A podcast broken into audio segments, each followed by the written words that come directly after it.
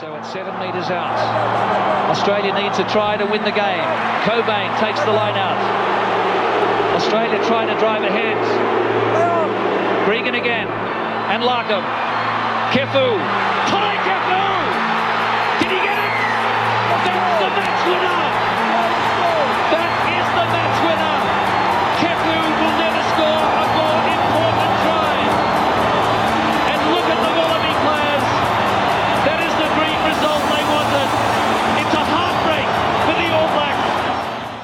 Welcome back to another episode of the Running Rugby podcast. And getting down to the business end of the season here, boys.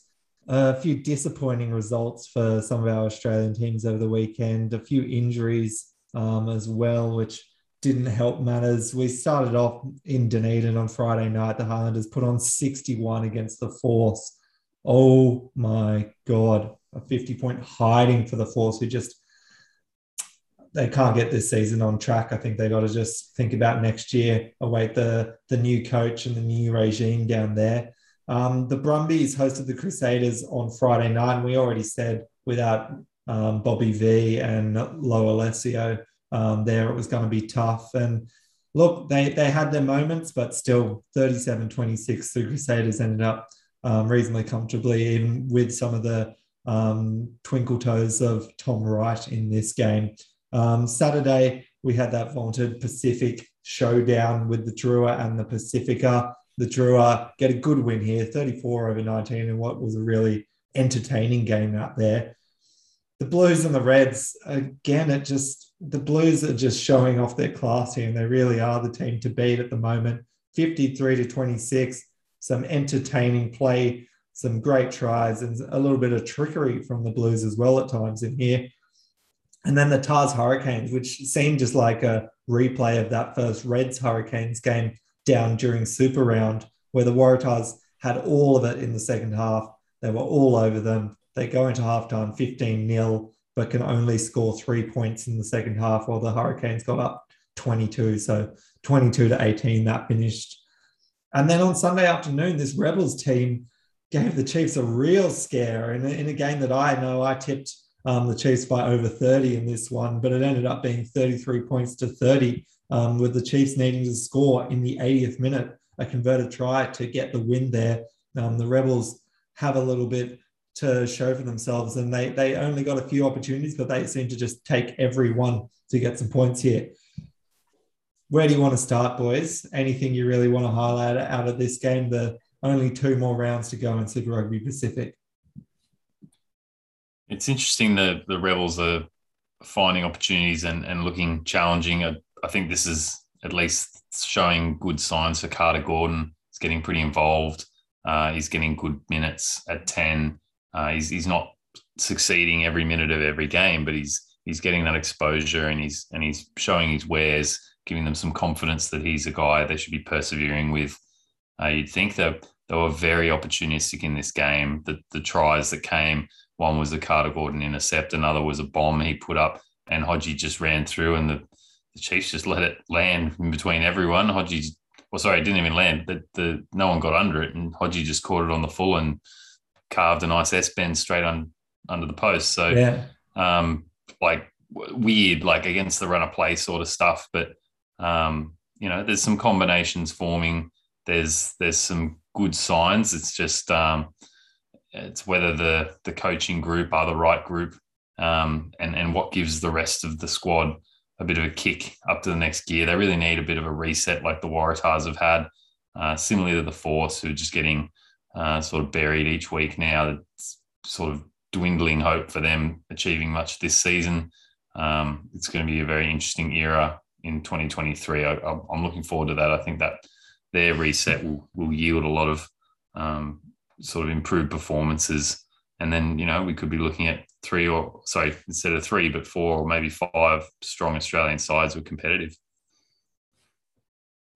There has been a lot um, of conversations with the Kiwi players this year in the post game sort of matches, asking them what they thought of the Australian sides, and they they definitely have seen a change over the last years, um, over the last twelve months, with just a lot more physicality, it seems, and um, just not being able to penetrate the line with as much ease and it's not just automatic that they think they're going to win these games now, which is great to see. The the Tahs game was just disappointing in the end, wasn't it? They looked they had like 90% territory in possession in the first like 20 minutes of this game, but then just kind of struggled to get the points on the board and probably didn't get enough. Um, and then that with a bit of uh, injury concern with Isaiah Perese, who's going to be out at least the next couple of weeks, probably till maybe second round of playoffs if the Tahs are still there now with what looks like an MCL strain.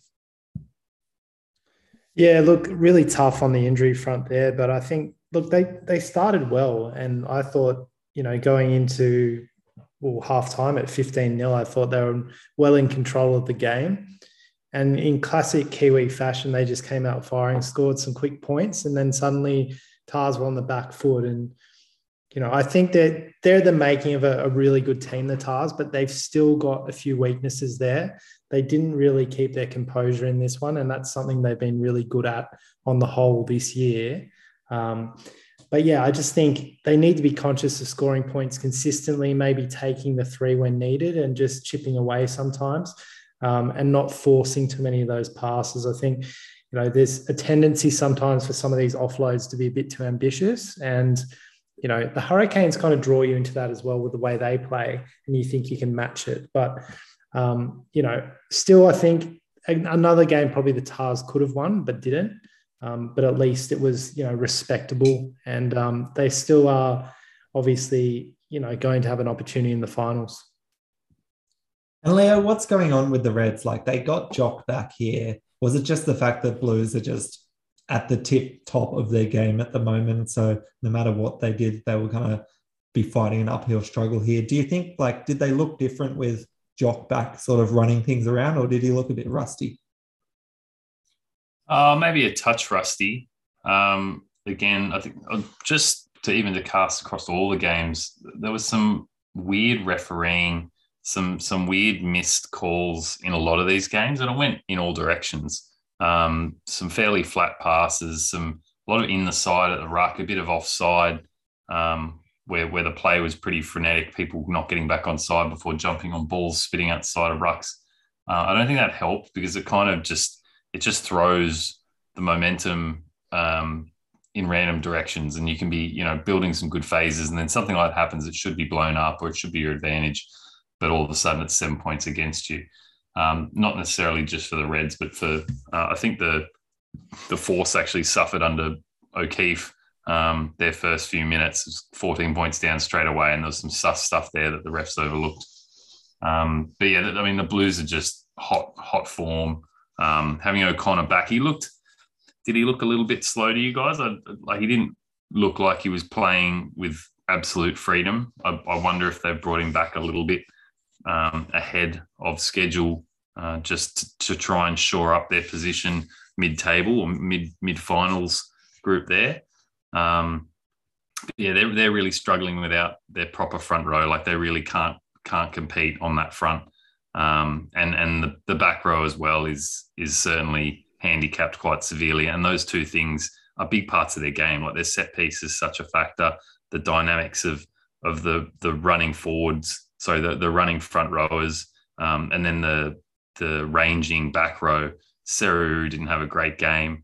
Um, Connor Vest didn't really show up anything particularly good. So yeah, just big, big um, dents in their in their usual game, missing big players, just not really getting those big plays, not getting those turnovers when they're under pressure.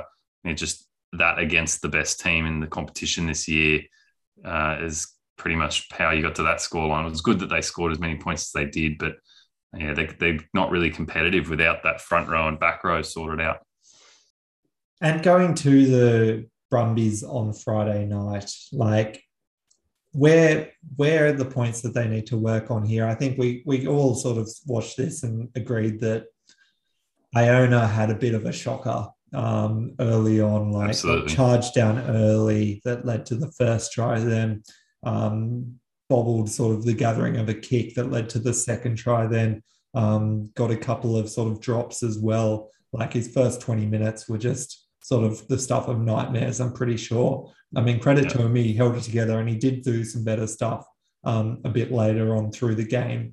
Uh, but that really sort of seemed to hamstring these guys a little bit. And without Bobby V running through the middle as well, they just didn't quite seem to have the same penetration as well.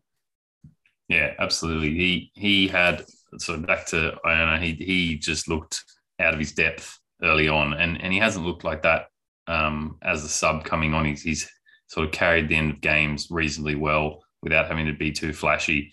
He was just in all sorts. And actually, the most disappointing thing for me when when he didn't um, receive that um, that kick, he he just didn't commit physically to, to uh, recovering the ball. Like he yeah. he tried to kind of get it, but spin himself right? out of contact. Like, yeah, yeah. He, he didn't want to take that contact, and that was a mistake. He he has to be. You know, wherever you're defending, you, you can't hide your 10. Teams will find him.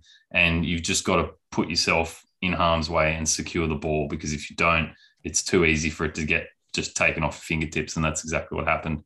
So credit to him. He made a couple of good line breaks, um, got got some opportunities later on, but that that just hurt the Brumbies too much too early, and they didn't have that really. Uh, again, the dynamic forward pack, the the heavy phase game, bustling through um, the mid sort of the midfield to just recover some momentum, hold the ball, play keep away. Um, and and they were they were there late in the game trying to run the Crusaders down. They just couldn't quite couldn't quite do it. Um, was it was it that game? It was weird decision where Ryan Lonergan kicked kicked the ball away when they were yeah. still more than seven points out. He's like, well, hang on, you should be chasing this bonus point, boys. Like they've they've still yeah. got the Crusaders on the table by way of uh, total wins, but that was weird. Like that, it's sort of, I think they were just, just done. I they just didn't want any more. They said there's nothing more to be gained here, mm-hmm. and they'll be keen to get Lolesio and uh, and Bobby V back next week. Yeah, really weird decision by Lonergan in that one when they were around the halfway line. Yeah, it's sort of 82nd minute or so. You, go. you got to go for that bonus point because that will keep you in front um, of the Crusaders. Um, just based on points, I I wasn't aware, to be honest, that it was on total wins before it goes to points difference um, when they're tied on points. So I thought the, that they dropped to third on that, but um, they, they are lucky that it goes on total wins. So they, they do manage to hold on to that second spot. And you just got to wonder whether it's going to hurt their momentum. You know, one going into the finals and two going into next week against a very, very tough Blues outfit. The Brumbies were really flying. And, you know, we've obviously seen now how much a couple of really key injuries can do to them. You know, I think they missed an opportunity here. It wasn't to be. If they were truly injured and there was no option to play them, then I think you know you got to feel a bit sorry for Rodney Iona. Like he's he's had a couple, of tough games for them now. Um, and it really does show that maybe losing Pasatoa and Bayley Kuenzle has been a bit of maybe a you know, an ill-advised decision last year, losing both of them in the one year. But you know, what can you do? It shows the value of Noah, and um, I think they're they're good enough to bounce back. But I think this will dent their confidence a little bit. And I think at the moment, there's probably less less said about the the force, the better at the moment. Um, they just they need more time and they need a, a fresh start at this stage guys, we haven't mentioned the fact that Australia has got the male and female rugby World Cup now, 2027 and 2029. We got the final word um, late last week, and it, was definitely um, an air of excitement as we were going into the weekend. We had everyone wearing their scarves around, people talking about the the excitement of what was coming and just um, reminiscing of what it was like back in 2003 when Australia had it and how much uh, the interest in rugby seemed to build and how they were getting a lot more people into the game. Um, do we do we think it's going to be a similar sort of stage? Have we got have we got the preparation set that by the time we hit that 2027 World Cup, we're going to be right up there and we're going to be challenging to get back into the finals or even take home take home the the trophy? Yeah, I think so. Definitely, I think that we've got the playing stock now that are going to peak at the right time there's going to be interest from other sports. Like I know that we don't want to talk about league guys coming over, but that's going to be a factor. Some guys will make the decision early on to actually have a crack at being in that World Cup squad. And given we've got five years to kind of plan ahead, um, I think we'll be in really, really good shape um, for at least contesting, I think, the top three best sides in the world at that stage. Um, it remains to be seen whether Dave Rennie is going to stick it out for the long haul if he has the option. Obviously, that's probably conditional on how we go next year in 2023 World Cup. But you know, you've got to think if he does succeed next year that he might sign on for the long term and really try, you know, have two kind of bites at the cherry. Um, I'm really optimistic about our chances come 2027. Yeah, absolutely. I'm, I'm the same that the crop that we we know is of very good quality from that under 20s group and even the, the year either side of that. Those guys are m- making their way into starting lineups in our super teams now if they're not already starring in them. And just imagine the the trajectory of, of the best of that group coming through a Lions tour, coming toward the World Cup. That they will probably all want some opportunities um, to go to Japan to do their little sabbaticals just to sort of develop their game a bit further. I think we should be forward thinking and trying to facilitate that in a controlled way so we don't lose these guys.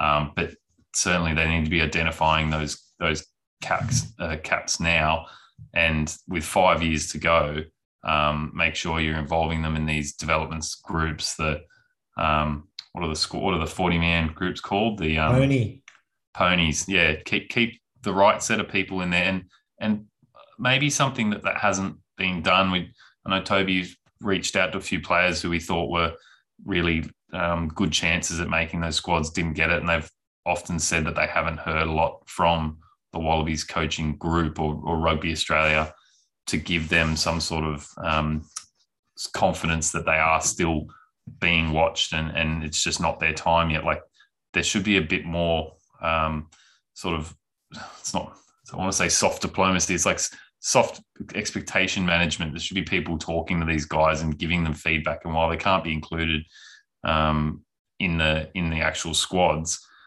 they should be hearing about what they should be doing to keep them interested so that they don't sell it. We've got guys like um, Nick Frost. So he he was obviously sort of fringe. He's that under 20s group, great asset. Like he's going to be a, a, player of the future for us for sure. And he's actually looking at turning around from his Japan deal, it seems. I don't think that's necessarily official yet, but that's the word um, we've heard um, through some of the reporting. Like these guys are keen, and imagine the the, the, the opportunity to kind of take that same group of players who've tasted success at under 20s and go back to back, um, get them all together again for uh, an age 27, 28 uh, hurrah. Like they'd be so pumped for that. We, we need to be pulling out all the stops, keeping as many players in the loop as possible, giving them lots of opportunities. It's not all about money, it's about opportunities and development. Uh, if they do all those things, then we've absolutely got the crop to do it. And it's just, you know, keeping that coaching group, the, the, the style of play consistent, getting all the super sides pulling the pulling in the same direction. I reckon there's huge opportunities. It's it really has fallen into place really nicely with all these different tours and and the timeline and the crop of players. I think it's it's an opportunity I really hope we don't waste.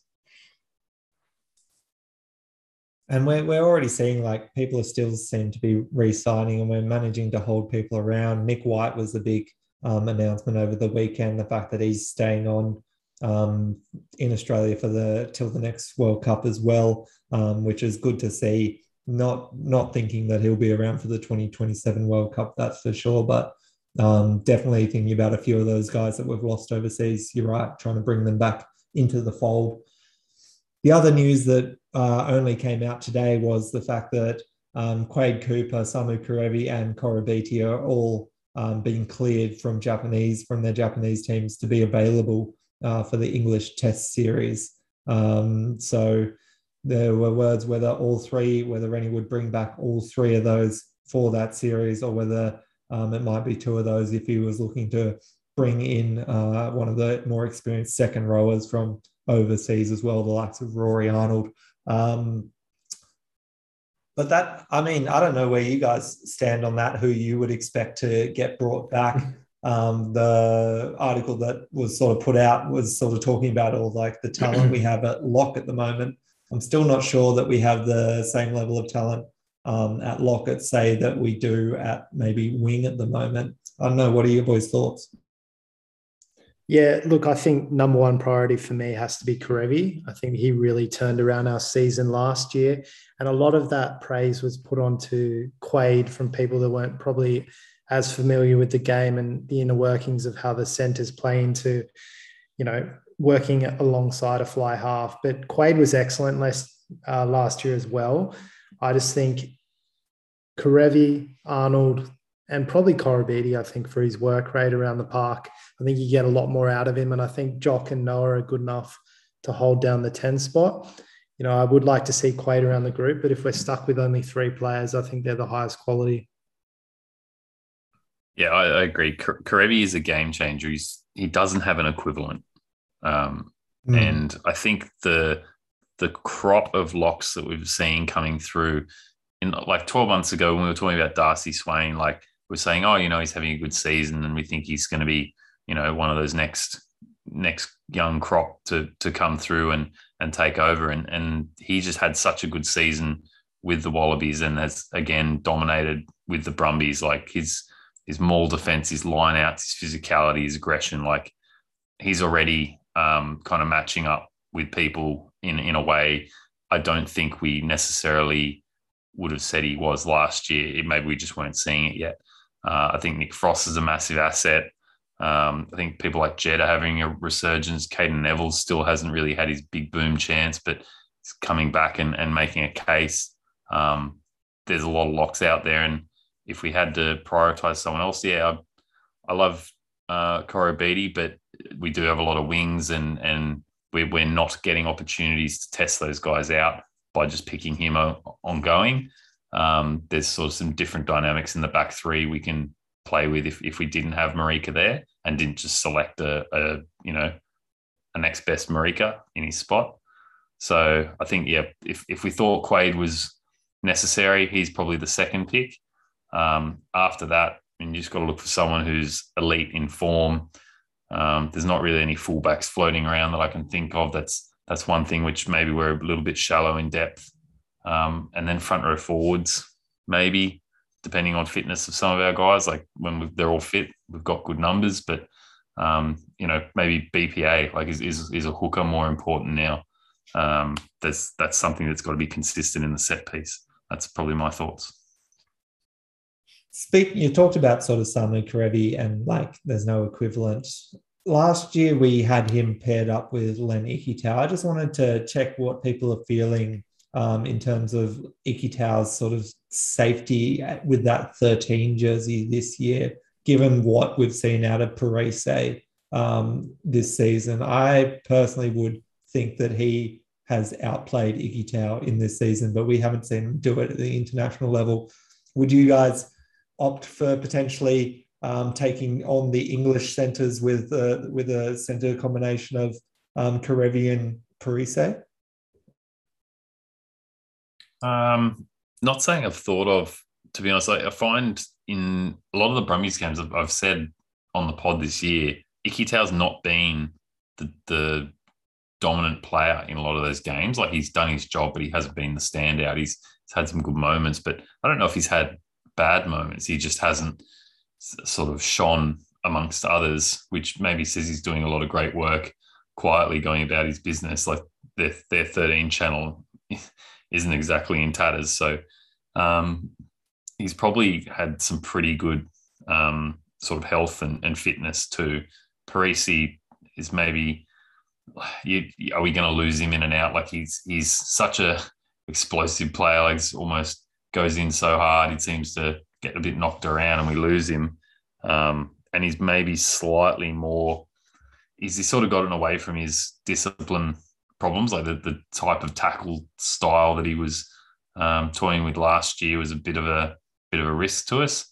Um, I certainly think it'd be an interesting combination. I, for me, I think Ikitau is still worth persevering. I think you put the excellence around him and, and he just rises with it.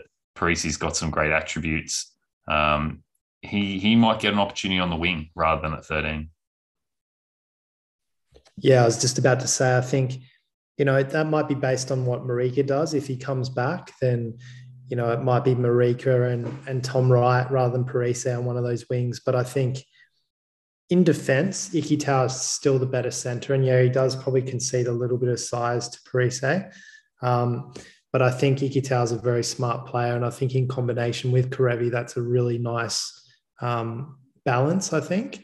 Um, plenty of potency in attack as well. But I'd like to just see Perese, if he gets an opportunity on the wing, just roaming around, doing what Marika does, punching through the middle, and you know worry about the really technical number thirteen stuff. Leave that to Ikitau.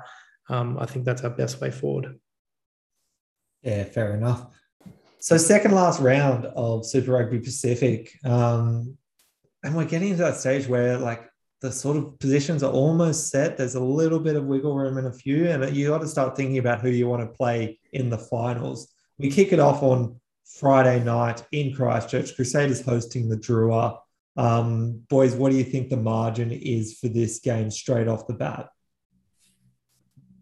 I'm not going to overlook that the Crusaders will probably not play their best team. Um, but even given that, I think this is probably, I'm going to go 26 and a half. I think it's still a pretty big, big score line that they won't be looking to do any more than make sure they get the, the three try bonus point. Um, and they'll be trying to do that with some of the depth players. Yeah, give me 32 and a half. Um, I think, yeah, regardless of the team, they just have the propensity to pile on points, draw pretty loose in defense. Um, I think this could be a big one, but again, it could be a really second string lineup. I'll go big though. Well, Toby takes it because it's 30 and a half there. So they're um, they're counting on a, a, big showing from the Crusaders. Personally, I think it's going to be closer than that. I think the Drua, uh, if they play their top teams, I think they're going to be able to put on. I think if the Crusaders are thinking back to the team they saw versus the Hurricanes, that is not the Drua's top team. Um, it's the team that they put out last weekend, and these guys can combine. And you saw what they could do against the Blues back in Super Round, and I think they could probably do a little bit more of that and unsettle this Crusaders team. We then have the Reds in the Suncorp um, hosting the Moana Pacifica. That's late Friday night, boys. What are you thinking there? Is this the time the Reds finally get back on track here? Well, the Reds have to win this one. That's a that's a no brainer. If they unless they're playing um, strategic silly buggers with where they think they want to be for the final series. I don't think they I can. Think, they're in danger of falling out if they do that. To be honest. Yeah, and, and I don't think you necessarily want to leave yourself in a position to um, have to go to Auckland, say like you you still want to be as high up as you can, and you also want to be playing well in form, combinations all firing, you know, positive positive um, players group, positive change room. So um, this one, I, I, think the Reds are definitely going to be up for. Uh, guys coming back, hopefully a little bit, a little bit fitter looking group there. Um, I think the Reds would be favoured, and I think that they would be favoured by a good, I'll say, 13 and a half. Yeah, I can't go past the Reds here. Um, I think they've been a little bit lackluster the last few weeks. You can see real frustration on Tate McDermott's face every time they lose a game now. He's not happy. There might be, you know, a few changes there from Thorny, but I think if they welcome a couple of their key guys back in the forwards, then they should do this pretty comfortably. And I'd be taking them by, say, 16 and a half. Toby on the money this weekend. Um, 16 and a half is exactly what the bookies have it down as for this game in Suncorp. And yeah, Reds obviously four game losing streak on at the moment that they'd be desperate to break. Um, be interesting what Thorn does um, I think you're right. I think we'll see a little bit of a change up in that. We then head back over New Zealand on Saturday afternoon. Uh, Waikato down in Hamilton. Chiefs hosting the Force. Um, this is not going to be pretty. I think after the Chiefs, I reckon, uh, might have copped a little bit from their coaching staff after their performance um, versus the Rebels, and they'll be keen to to show some dominance and make put some people on notice um, before the finals. Yeah, definitely. I think, look, the Chiefs were lucky to get away with that one. Um, I think the Force really are a better team than the Rebels on the whole when they play well. So I think they can test the Chiefs, but you, you know, you just see when you poke the bear, like any New Zealand team, you, you get a reaction. Um, unfortunately, I think the Force are going to bear the brunt of that. Um, but I think the line, actually in New Zealand, look, it's going to be big. Probably it's going to be like 13 and a half, I think. I reckon it's going to be more than that. Just looking at the lineup last week, that was their sort of semi rest week. Uh, they didn't play Gatland, they had Tia out on the wing. Sowakula was on the bench. But I they played those... oh, Josh Ioane, like he was back from injury with Weber and they played them. Yeah, both. but like that's their all black combat. Yeah, but they they also they the other positions they changed. Um, it feels like they did maybe take not the the prime A team into this. Okay. So I think there's room for them to improve. And unless they're rotating guys in and out, Ioane's had some time away. So uh, he'll be probably in there somewhere, whether they're splitting him and Gatland 10 15. I'm not sure. Uh, it will be interesting to see, but that suggests to me that this is probably closer to the full strength side than I would have expected if I didn't take last week into account. Um, I would, I'm going to go further than what Toby said. I think it's probably more like 20, also 20 and a half. Yeah, and it's 24 and a half. So big, big um, numbers they're expecting from the Chiefs this weekend. Um, probably take the force. Take the yeah, force. I don't know if I, I don't know if I think they'll actually get that much. That's disrespect. Force, yeah, it is, and, and, the Force bad. haven't really earned respect. But the Chiefs have been a little bit Jekyll and Hyde. That they, they haven't been consistent, and that's why they're sitting sort of third best, sort of um, borderline fourth best of the New Zealand teams. They're they're having these one of these weird seasons where they one week they come out and absolutely thrash everyone in 80 minutes of pure gold, and other games where they almost lose to a bottom dweller like the Rebels. So, yeah, I, I, think that that's probably you know an optimistic mm. um, that gets quite that far out, but who knows? Force have just been pretty woeful. Yeah, and it's really only the last two games where they've been absolutely battered. And I guess when you get beaten by that much, from the Highlanders, who are the worst Kiwi team this year. Um, you know, I can understand, I guess, the line on on those sort of stats, but I think the Force they'll be playing for pride here. There's only two games to go. They're losing their head coach, put in a lot of time with this team, and I think they'll lift for him. Uh, I think they'll keep it probably within, say, two converted tries or something, but I, I doubt they can get the win. Mm. Well, then what are you going to think about this Hurricanes Rebels game in Wellington at Sky Stadium? Um, if you know that that's the line they're giving the Chiefs force, um, do uh, is the New Zealand betting market giving more respect to the Rebels after last weekend? Yeah, I think they have to. Um, you know, Rebels unexpected performance by them, but you know, it's still not going to be a small margin by any means. It's going to be in the teens. I'd say 16 and a half. Um, it could be bigger. I'm not sure, but I think that it has to factor in a little bit. The Rebels can be quite a strong defensive team at times. They put their mind to it. And, you know, they have welcomed back a few of their bigger names in recent weeks.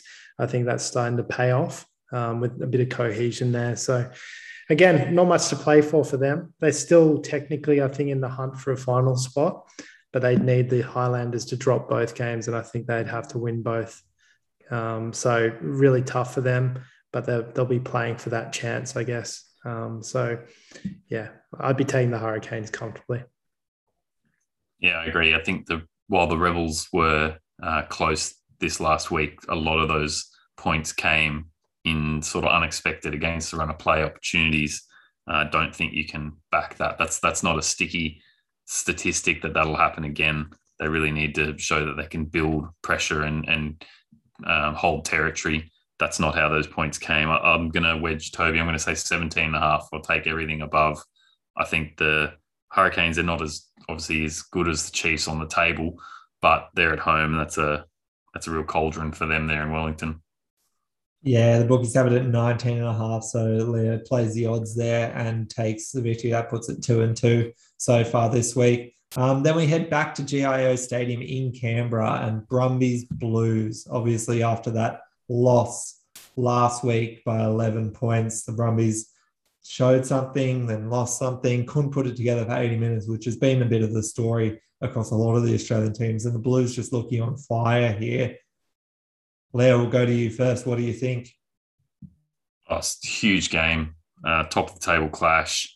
Um, Brumbies hopefully back full strength, and Blues. I'm, I'm not aware of them having any significant injury concerns following last week or even for the season. They're actually very healthy um, at the moment. So, uh, as as is often the case for these top teams, they've had a good run uh, with with player fitness. Uh, look, the bookies will have the Blues favoured. They won't have the Brumbies favoured, unfortunately. But uh, that's not to say the Brumbies can't get the upset here.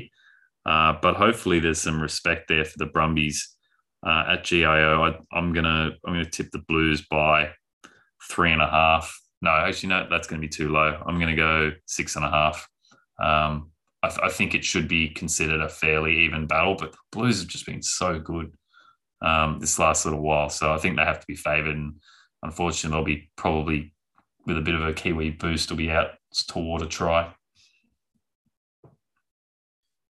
Yeah, again, it's um, it's a tough one for the Brumbies. Like I said, momentum is going to play a part, and the Blues have all of that. I think bookies are going to have to give them that respect. I'd say minus six and a half um, to the Blues. I think what another, it's going to be, did you say minus six and a half? Oh. You can say the same thing if you want. If you think that's no, I'll, I'll, go. Oh, I'll oh, go I minus. Up, I came up from go, three and a half. Go, you can slightly slide left and thought, right nah, and try and cut Kiwi. down the order.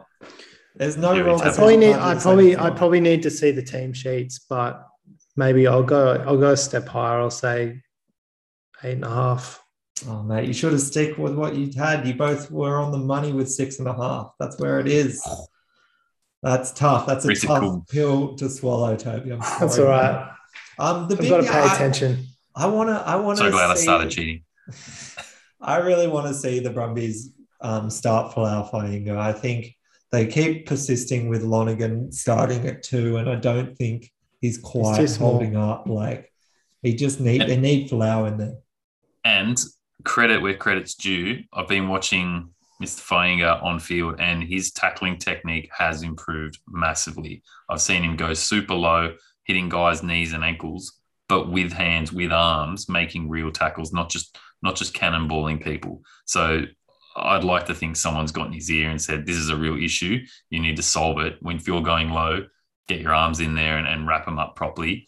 Uh, he made some great tackles, um, and and you know without any chance of getting pulled up for that style that he was uh, showing off last year. So uh, that's really good. Like that's, I can't believe it's taken so long for him to become a consistent legal tackler um, for such a, a player in such a um, important position in context of the Wallabies stocks at the moment. It's the same near clear from his game. So that's excellent. I agree. Has to start. I think it's just clearly a player that was uh, born in the wrong era. You know, if he was back in the prime of Tatu Polota-Nau's kind of years, he would be an absolute, you know, wrecking ball. Yeah, absolute leader in his position. But you know, Folau's had a few, you know, I guess concerns around his fitness at times. Checkers had a dig at him.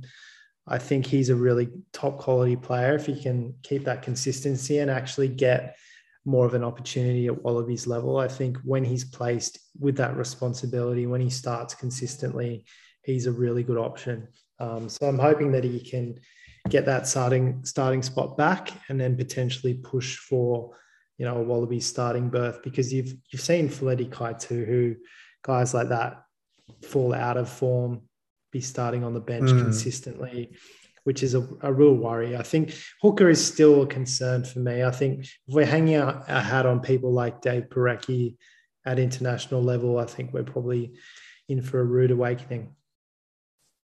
Yeah, I I think it's amazing because I think Folau's who you're going to start in the Wallabies. You're going to see him start, and he can't even, and they're not even starting him um, in Super Rugby under Dan McKellar, who is the Wallabies forward coach as well. So it's it's a little bit it worrying might, from that point of view it's it's either them saying, "Look, pull your finger out. You've got to do better," and like a slight punishment to him, or maybe he's got some sort of niggle, and they're trying to manage his playing time. I'm really not sure what it is. But we've seen this happen over a number of years there. Yeah. When Connal McInerney will, will be in there and he be, he won't even be in the 23. Like there's been quite a few instances over the last few years where he'll just drop out of the squad randomly and then he'll come back in and he really does need to know his consistency because mm. I think again he's a real top offering genuine try scorer and a good team man. So I think yeah he'd be a real asset if he's if he's in shape and playing well. Yeah. So final game is Sunday afternoon down in Dunedin and Tahs Highlanders here. The Tahs obviously will be they'll be happy with parts of last week, but obviously disappointed they couldn't finish it off. They'd be really looking for a win down in against the Highlanders, against the lowest matched um, New Zealand team. But it's not an easy place to go and play. We've seen every team go down there and struggle. Um, so, where do we think the the bookies are going to lie with this one? Mate, this is this is a really tough one because I think the Tahs again have earned a lot of respect this year. Um, and the Highlanders coming off such a big win, it's a, it's a difficult one to call. Um, Highlanders probably still, I think, deserve to be favourites, even though they haven't been quite as compelling as the Tahs this season. I'd say probably Highlanders by three and a half. Yeah, it's going to be something like that. The the home ground advantage, the the bump from the previous week against a, a team that was just diabolically poor um, maybe with a bit of refing thrown in there, Bock. Um, but yeah, I, I, I, can see the Highlanders. I'll, I'll, go out to, I'll go as far as six and a half for this one. Um, bit disrespectful to the Tahs. I think they should, they should, um, you know, they, they've won a, a, a, game away from home already this year in New Zealand against the Pasifika. Um, it'd be a, a great achievement to knock over a, you know, a classic New Zealand team. So there's no doubts about their mm. resurgence. I know there was a bit of um, kind of a bit of an asterisk next to that minor Pasifika game as a you know a, a New Zealand win, given that it's a Pasifika team and it's not one of the the long-standing teams, but um, definitely with a shot at this one, and I think six and a half start on the Tahs is probably not a bad bet. Yeah, well, they go even further, putting it at 10 and a half. And um, I think that is a wow. lot of disrespect. And I would have, Look, no Perese though. If Perese was there, I would have been yeah. like, "Nah, I think Tahs are going to win this." Uh, like, that.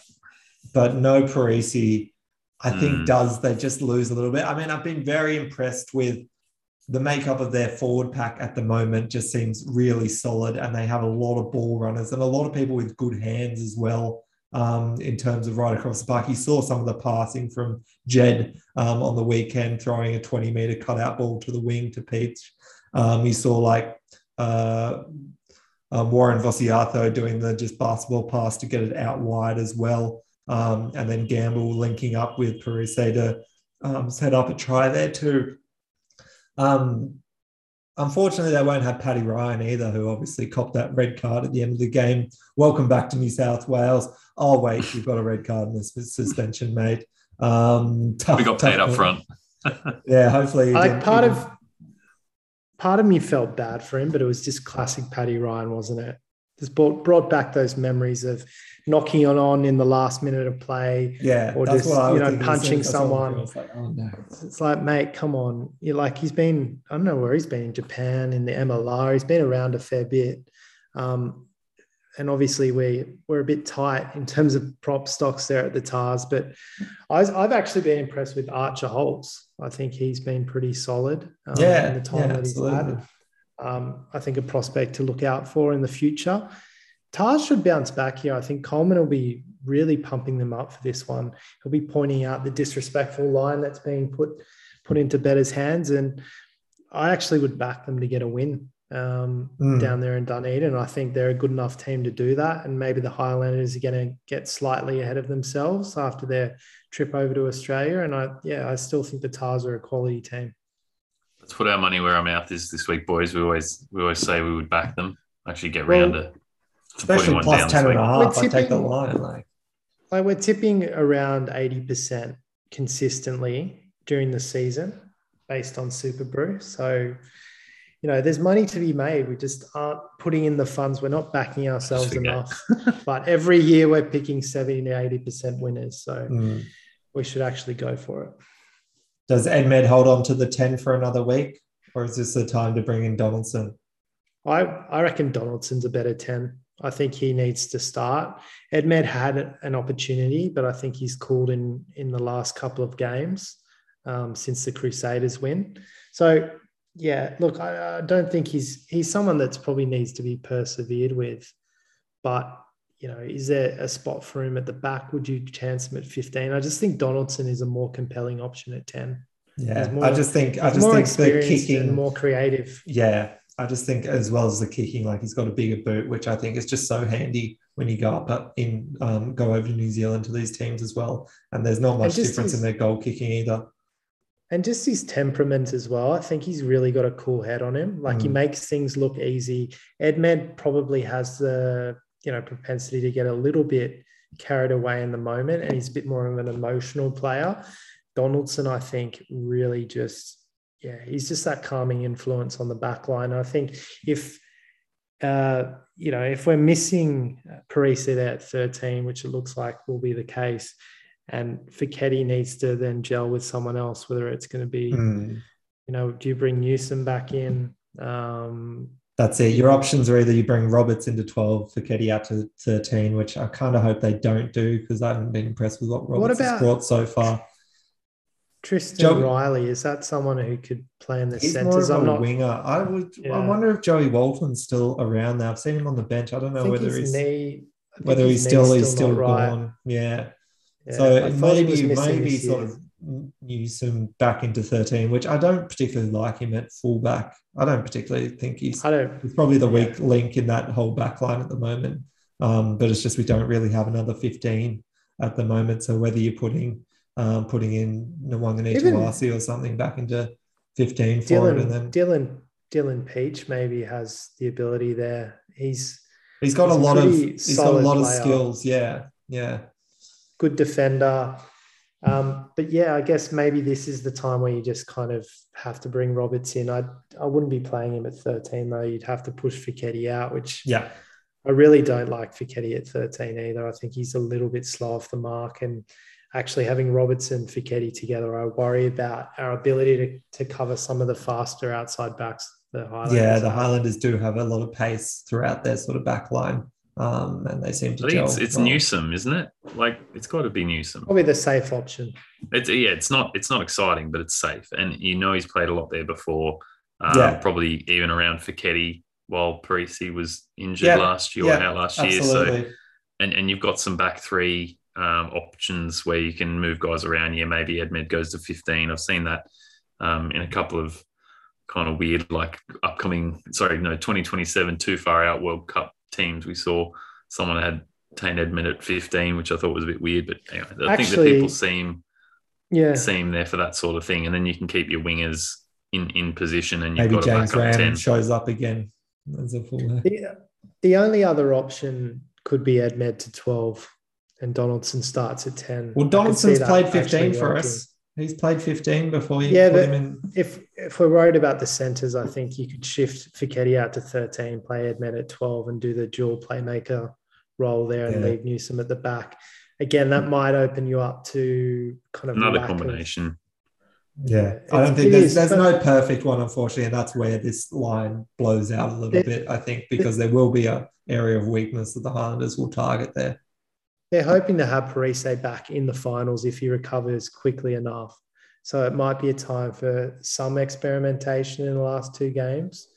But equally, you know, you really don't want to fall into that number eight spot if that's even possible based on the numbers. Um, you know, like you don't want to be playing the Blues. Crusaders is bad enough as it currently stands, but you know, if they can either maybe face the Brumbies. I, I, I reckon they're probably going to stay in sixth, which could be frustrating if we end up playing the Crusaders because I think that's when they'll start to peak. But yeah, Tahs, look, I think they've really got a strong chance against the Highlanders, but definitely might have to be looking for some solutions in that back line. Mm, absolutely. All right, boys, we may leave it there. Um, thanks again for tuning in, everyone, and make sure you are liking and subscribing wherever you listen to your podcasts. We appreciate any feedback you want to send us through on our social media on Instagram at Running Rugby Podcast or on Twitter at Running Rugby Pod.